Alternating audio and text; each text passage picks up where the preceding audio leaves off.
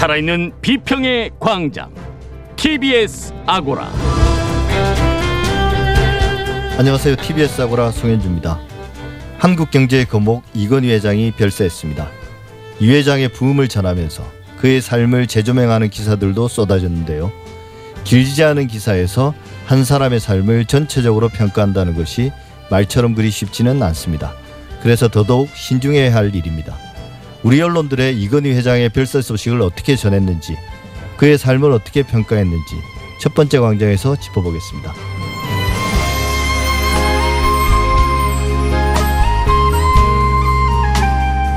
독감 백신을 접종받은 후 사망하는 사례가 이어지면서 백신 접종에 대한 공포도 확산돼 왔습니다.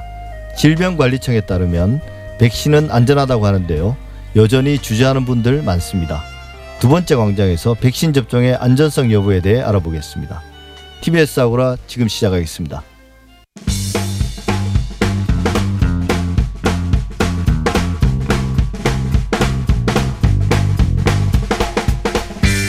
빅데이터를 통해 이번 주 가장 큰 관심을 받은 이슈들 알아봅니다.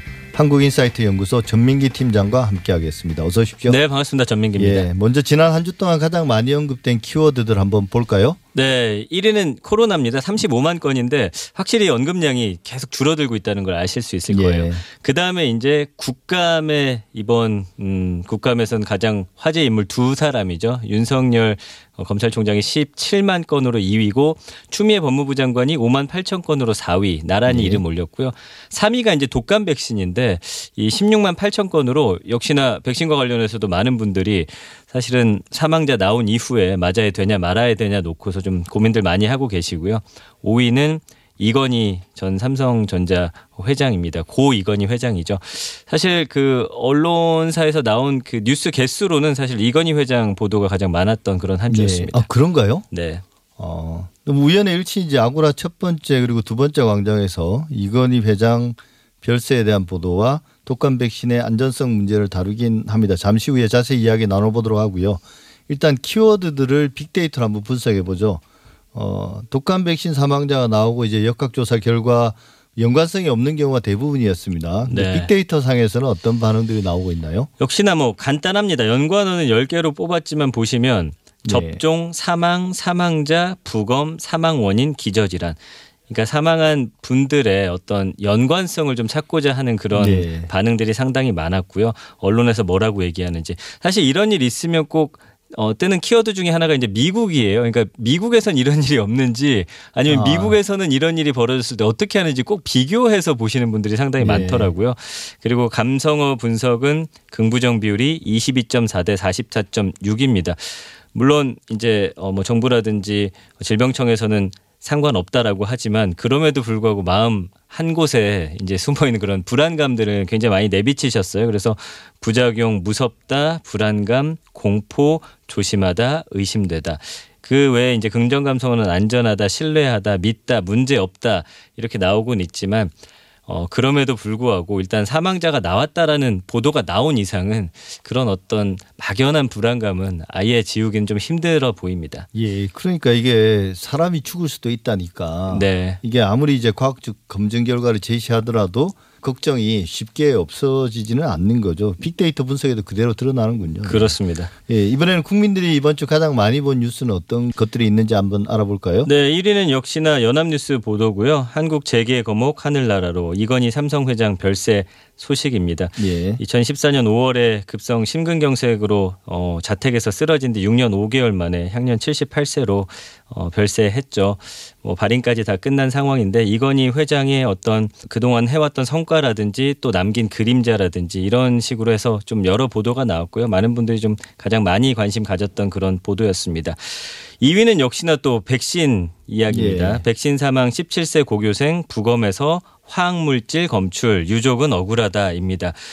아질산염이 이 부검 결과 나타났죠. 예. 그러니까 이거는 이제 보통 육류의 선홍빛 유지하는 식품 첨가물로 사용되는 건데 어, 발암 물질이고 일정량 이상 섭취하면은 이게 사망까지 이를 수 있는 겁니다. 근데 유족은 극단적 선택할 이유가 없었다면서 억울하다는 반응이어서 어쨌든 이 청소년의 부검 결과에 대해서도 많은 분들이 큰 관심 가졌고요. 예, 어떤 이유에서건 뭐 어린 고등학생의 죽음이 참 안타까운 건데요. 네. 유족의 슬픔도 이해가 되고. 근데 그렇습니다. 이제 부검 결과와 아질산염의 구입 내역이 있다면서요. 그 네, 학생이. 맞아요.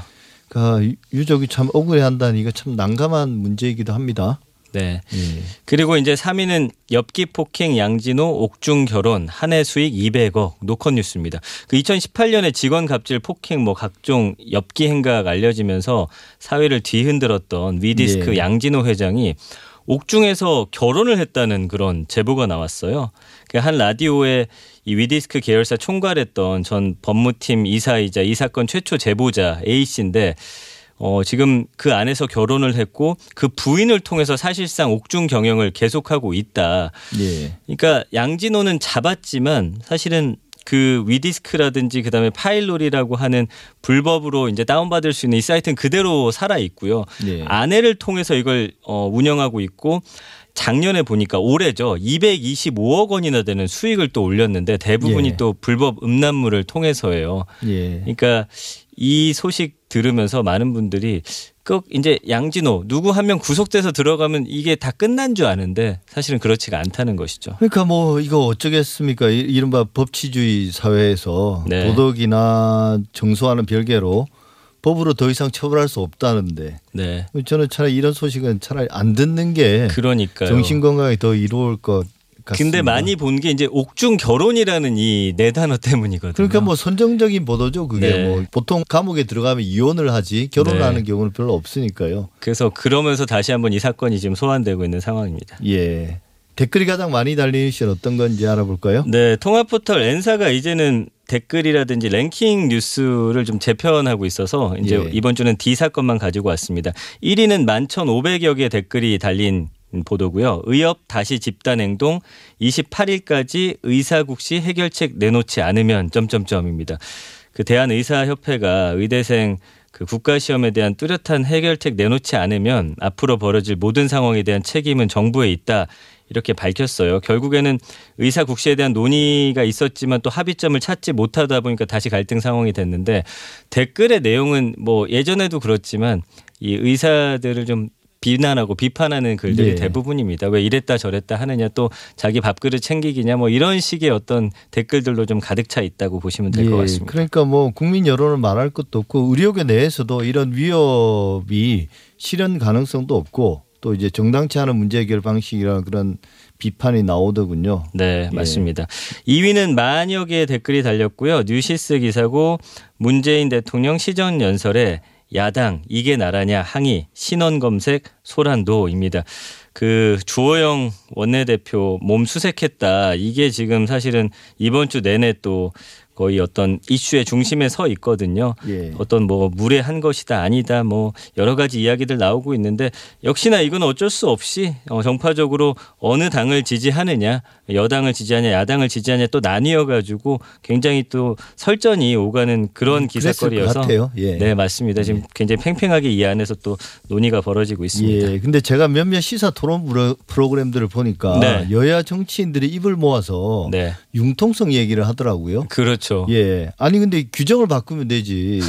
그러니까 규정을 정해놓고 융통성을 들먹이는지 참 잘 모르겠더라고요. 그러니까 보안 요원이 거기서 융통성을 발휘 못했다. 사실은 그 보안 요원 그쪽에서도 이렇게 발표를 했잖아요. 예, 사실 이게 네. 선언적이기는 하지만 많이는 법 앞에 평등하다고 하지 않습니까? 맞습니다. 근데 이게 그런데 융통성이란 말은 음. 작은 권력이라도 가진 사람에게 유리한 거거든요. 네, 네. 어쨌든 그렇습니다. 네. 끝으로 SNS에서 가장 많이 퍼나는 이슈 한번 살펴볼까요? 네, 3,540건 정도가 이제 사람들이 본인의 SNS를 통해서 퍼날랐고요. YTN 보도고 덥죽 표절 업체 사업 철수한다더니 상표권 유지 중. 골목 식당에 방송됐던 그 덥죽 메뉴를 표절해 가지고 사회적인 논란이 이니까 사과와 함께 이제 사업 철수를 선언했던 업체가 예. 지금 상표권을 그대로 유지하고 있는 것으로 확인됐다는 거죠. 그 이동주 더불어민주당 의원이 이 관련해서 어 자료를 입수했고 보니까 모든 프랜차이즈 사업을 철수하겠다고 밝혔지만 실질적인 조치는 취하지 않은 상태인 것으로 나타났어요.